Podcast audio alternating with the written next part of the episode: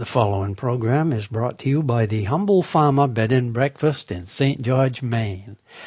Thank you for listening, your buddy Humble here. One morning, my dentist and I talked about sugar. I went without sweets for nine years, but started eating cake and pie and cookies again last September, and since then my teeth have taken a pounding with this sugar.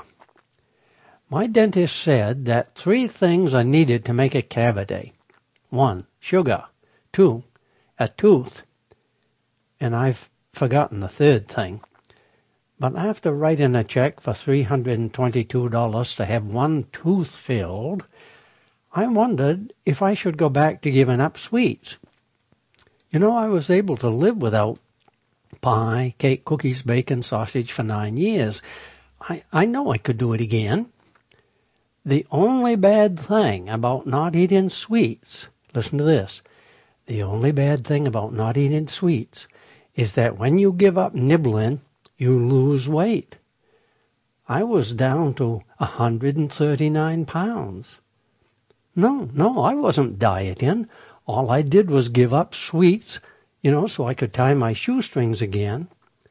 Well, actually, I could bend over to tie 'em. I just couldn't get back up again after I had 'em tied.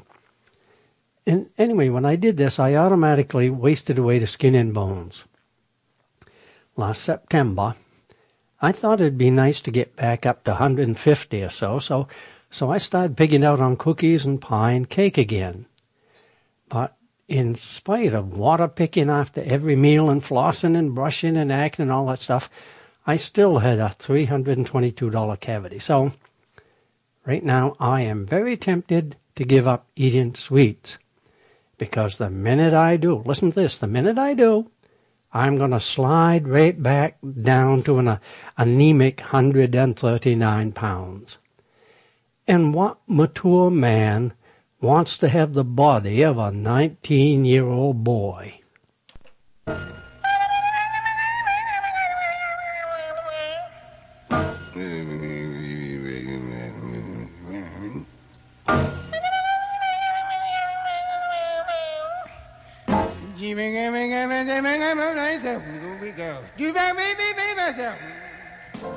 Hi there, this is Clark Terry here, reminding you to pull your bearskins a little closer to the fire. That's it. now you're talking. Hey. Ah, watch out for those snapping sparks. Everybody cozy? Now the good news is that you're in time for the humble farmer. You've worked hard all day. You deserve to relax now. So stay right there and listen to the best of this kind of music. Hallelujah,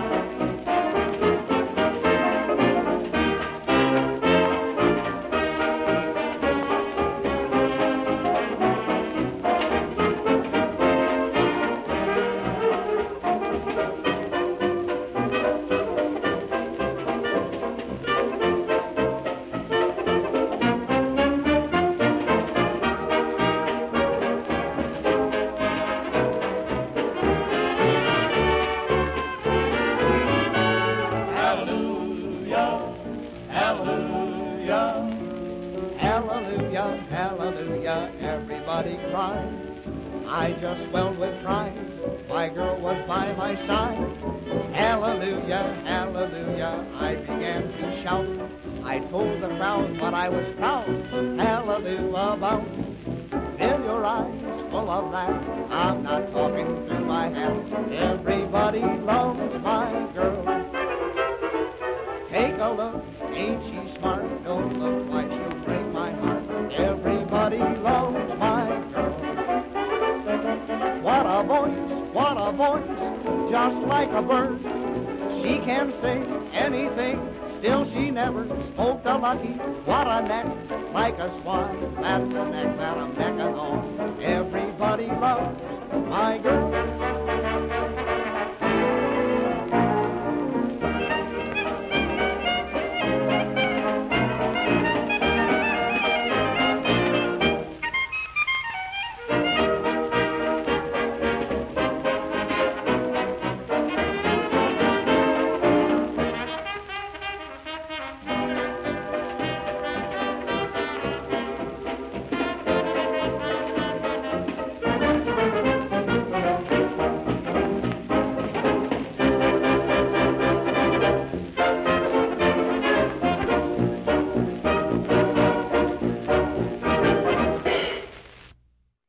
Ted Weems. Everybody loves my gal. These, I'm going to be playing some Ted Weems for you today. That's about 19, 1927, even before my time. Before, before we started to get some much needed rain here on the coast of Maine, I got in two hollows of squash. One yellow and the other named after, I remember it has to do with husbands. Spineless. I, I had prepared a place for more radishes. I was all set to drop in the seeds when it started to rain, much needed rain. I prepare, I prepare, I prepare the soil for radishes thus. I impregnate the soil with red hot, fresh off the field cow nutrients. Sprinkle it here and there and work it in with my three pronged weed digger thing that has a four foot handle on it.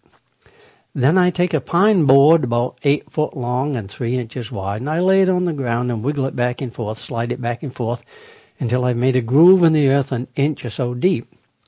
This gives me a straight, smooth V groove in the earth in which to drop radish seeds, and I drop 'em in about an inch apart. Saves thinning, you know.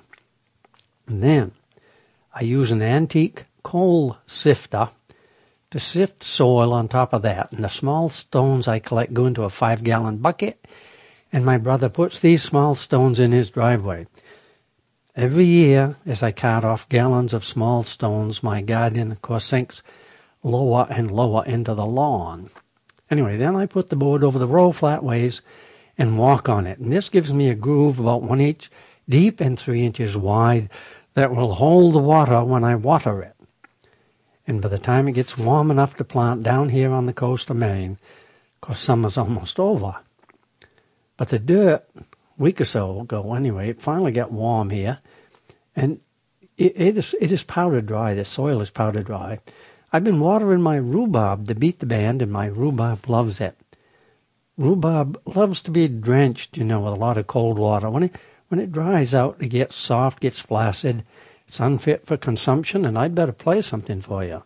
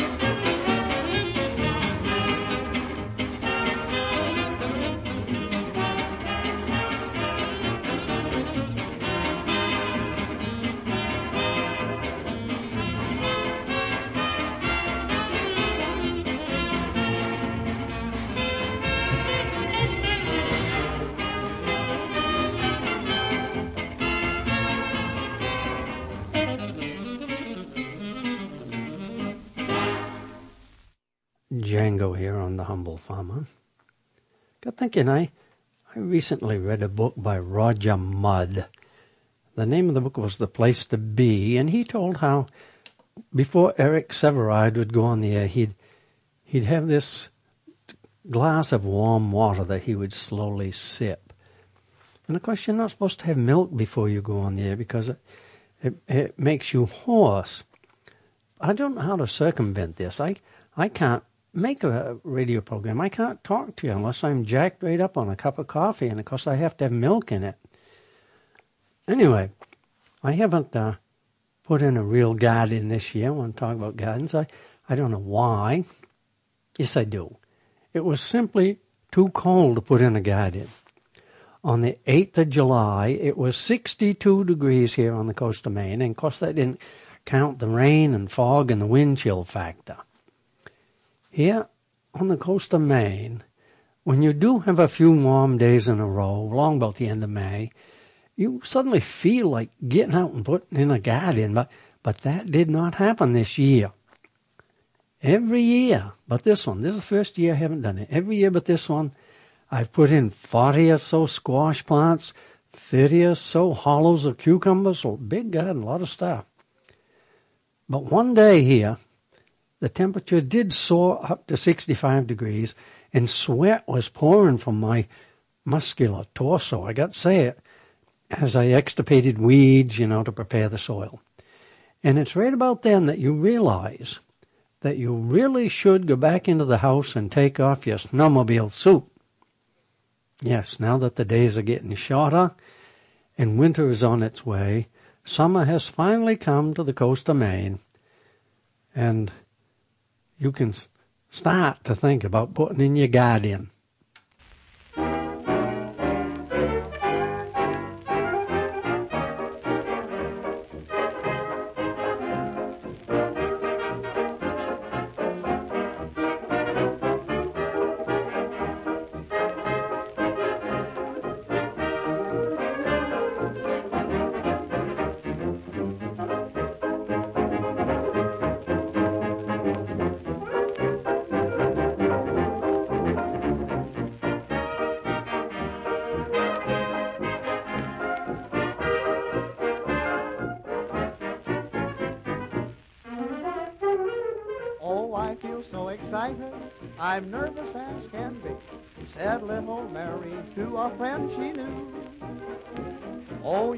be delighted and feel the same as me if someone introduced him to you. It's the first time we've met. He's the kind you can't forget. He's tall, dark, and handsome. Though I don't know his name or the place from whence he came, he's tall and dark and handsome. He had that brand of kisses you'd adore. I never thought they kissed that way before. He's the type that makes you feel that he's too good to be real. He's tall and dark and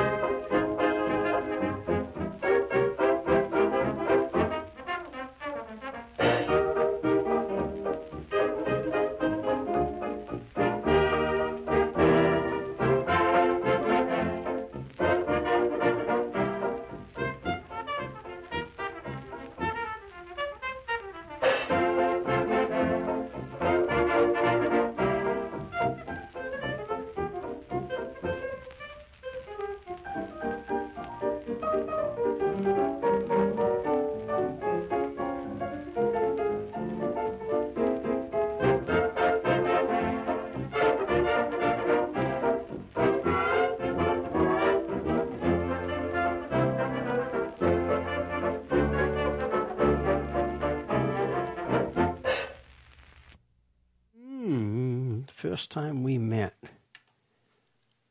Thank you for listening to Humble Farm. I'm a real person, by the way. This is a real radio program. It's made by a real person. When I first did the math to put a shower stall in our upstairs bathroom, I saw that a custom built shower was feasible. You couldn't buy anything small enough to fit in there, but I could make one. I saw it could be done. It would fit nicely in the allotted space I had. Now, we're talking here about what used to be a tiny closet in a house that was built in 1811. Not much space. People didn't have bathrooms when this house was built.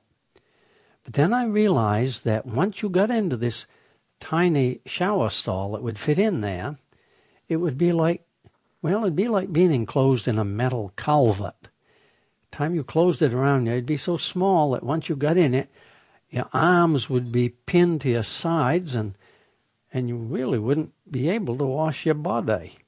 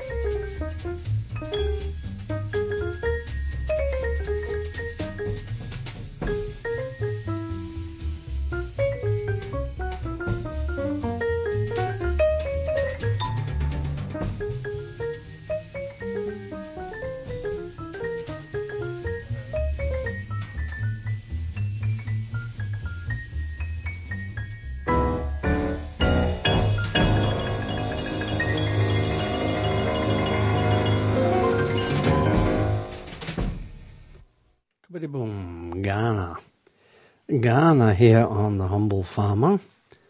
With any luck at all, you know, you can hear me playing old fashioned music just for you every week at this time, right here on your favorite station. Thank you again for listening.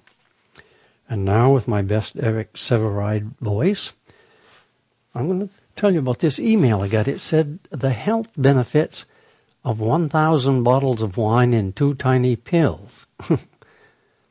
Yeah, that's what the email said. The health benefits of 1,000 bottles of wine in two tiny pills. Now, think about this. You, you might not believe this, but I know some people who would rather get those health benefits by drinking the thousand bottles of wine.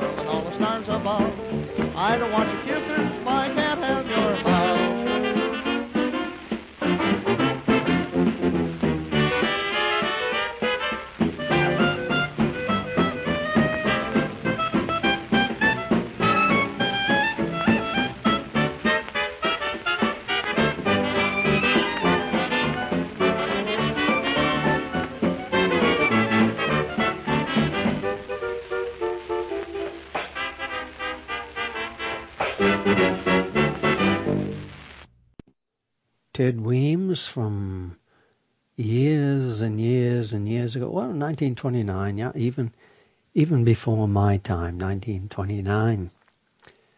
A friend of mine is home from a week in the hospital. You'll be glad to hear that. Of course, the first thing he did was fill out their questionnaire on what he thought of the hospital. His only comment was, If you ever plan to shove that tube down my nose again, You'd better have bigger people there to install it and a lot more of them.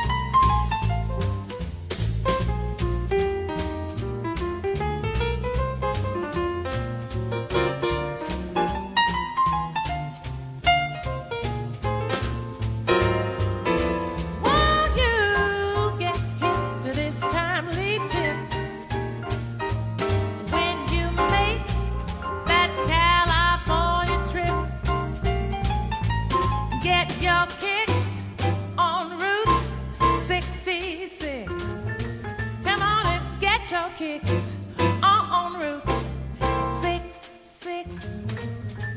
Get your kicks on Route 66.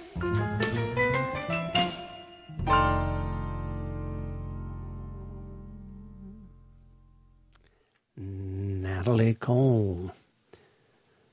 I recently read that a third major factor that relates to life expectancy is income. Isn't that interesting? In a recent study based on data from 2001 to 2014, researchers found that the average life expectancy for the richest men in the United States is approximately 87 years, which they say is about 15 years longer than the poorest. And then this the U.S. average of 79.68 years currently ranks 43rd relative to the rest of the world. Although countries with longer life expectancies may not be as large and diverse as the United States, it is important to ask why. For such a rich country, the United States life expectancy is relatively low, particularly compared to other developed nations. Now, the answer, according to the CDC, whatever that might be, is threefold drug overdose, gun violence, and car crashes. Get that right out of the way. And because you've asked me for my opinion, I'll tell you that I think that the richest men have better access to doctors. Figured that one out all by myself. They're likely to be better educated too, and perhaps have less stress. And as you know, stress kills more than anything. I was looking for figures, but I couldn't find them that would tell me how long an 80 year old man could expect to live, because I'd like to know that. The older you are, as I recall, the better the chances that you live another 5, 10, 3, 4, 18 years. Now, you know what I'm talking about here. I've seen those figures, but I can't find them. For example, if you're 90, you stand a chance of living oh, I don't know what, three more years, something. If you're 80, you stand a chance of living, what, seven more years.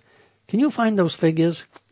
I'm the humble farmer at gmail.com, and anything you can say to encourage me would be appreciated.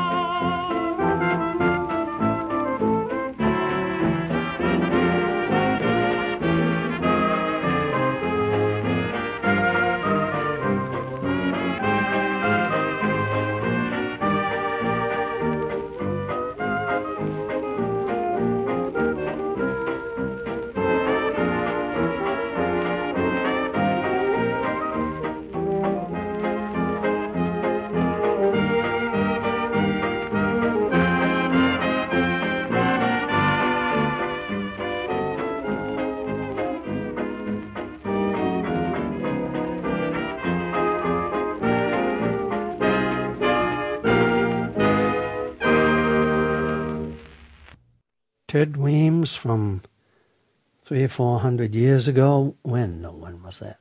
Here we are, 19, 1928, for heaven's sakes, before my time. I know nothing about calories. I boast to you, I know nothing about calories. I have lived happily for 80 years without knowing about calories. I do know, however, that when I stopped eating pie, cake, cookies, ice cream, such, I wasted away to skin and bones. There was nothing left of me. So be careful if you do this. I did not diet. I don't believe in dieting. All I did was, well, I just stopped eating pie, cake, ice cream, banana bread, and all these other good tasting things. Guess what happened when I did? Yes, my gut faded into obscure room. However, had I eaten only one cookie a week, I would not have turned into this human skeleton that I did. You know that you can tell your friends that you don't pig out on sweets, but your body knows if you eat one cookie. Oh, yes. There's no fooling your body. No matter how late at night you sneak a cookie, and no matter how dark it is in the corner where you where you eat that cookie, your body knows about it. There are blessings in this world, and not knowing about calories is one of them, and not knowing about your Facebook feed, well, that's another one. Those of us who are ignorant of the way things work have two less things to think about, because then, then we can think of happier things like Fatha Hines and Joe Venuti.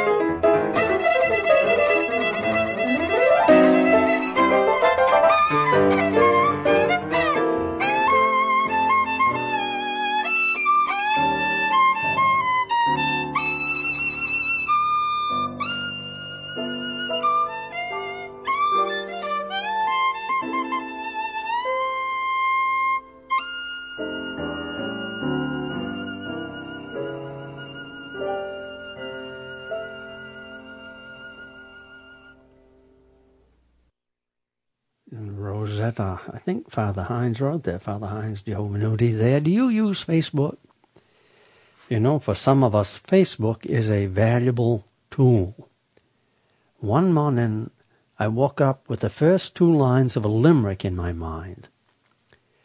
There once was a doctor named Murray whose hands were incredibly furry. Stopped. I, I couldn't do any more. I, but I posted these two lines on my Facebook page, and within minutes, Mike, who lives over in Spruce Head, Mike posted the last three lines. I, I edited his lines a little bit, and I came up with this. There once was a dentist named Murray whose hands were incredibly furry. As she fondled his chin, she said with a grin, I wear rubber gloves, so don't worry. And now I'm able to offer this up to you today as a typical example of Maine artistic endeavors, how we all work together, work together to make something. So please, please don't tell me that there is no use for Facebook.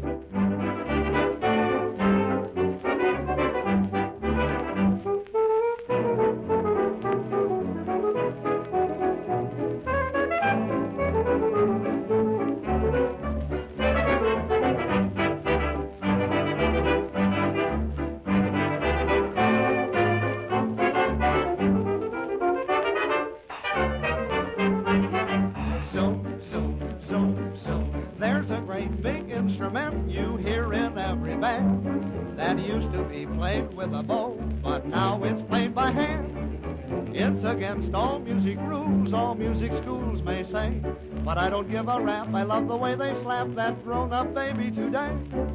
Do I fall for the little fiddle man? Not at all. But I'm off my noodle when someone is slapping the bass on my soul. I'm still as can be self-controlled. Never have it when I see someone a slapping the bass. It may look out of place in a swell organization, but folks without a base, there isn't a bit of foundation. Oh me, oh my, but it's pleasing to the ear, and I fly right to heaven when I hear someone a slapping the bass.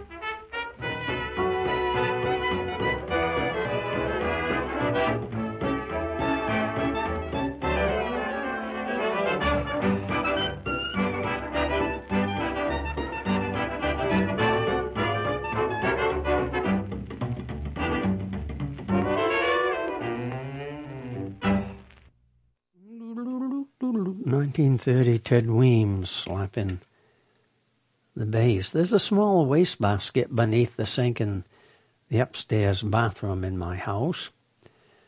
And because in 1970 I asked my father to put a bathroom in a farmer closet, why the bathroom is small in this 1811 house and there's no room on the wall for a rack for the toilet paper. Although now that I think about it, I, I suppose I could attach it to the door. But at present, the way its things are today, the toilet paper lives on top of the water tank of the toilet. And the other day, my wife Marsha asked me if I knew that I had thrown the roll of toilet paper into the wastebasket. Think about this. What are the ramifications? Well, either I have reached the age where I am unaware of some of my actions, or my beautiful young trophy wife Marsha is weaving a web of fantasy that will pave the way for my eventual premature commitment. Stay tuned. And thank you for listening.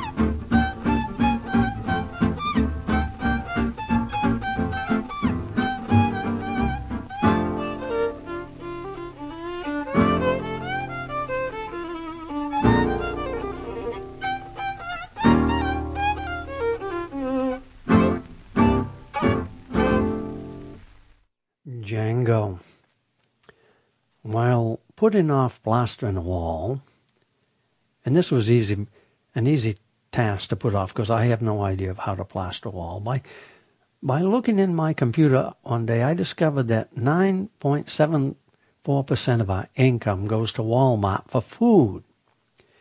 And I was surprised to see that it was that much. Walmart's biggest customer base must be the people with the lowest incomes.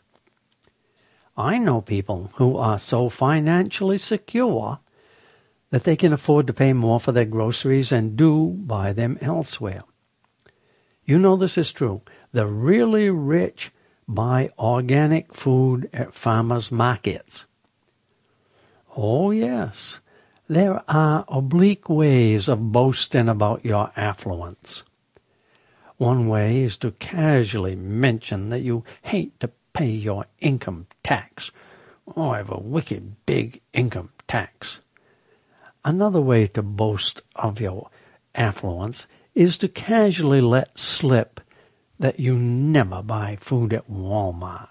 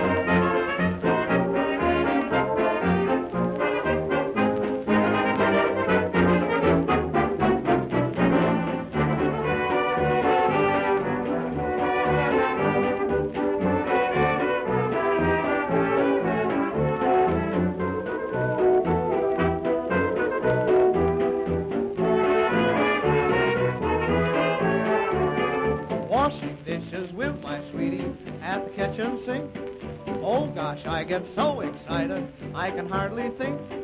I get a mouthful of soap suds, but they taste good to me. As long as my sweetie's by my side, doing the dishes with me.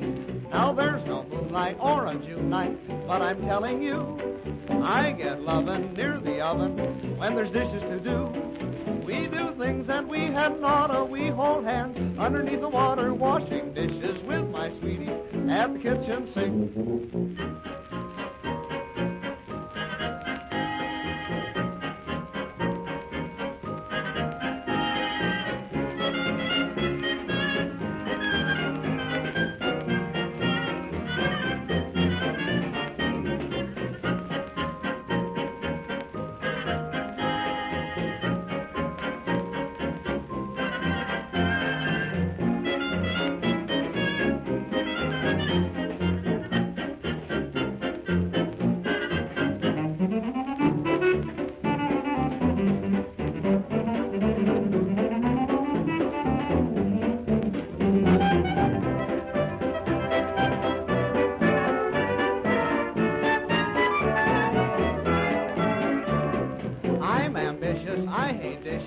Still I'm never blue.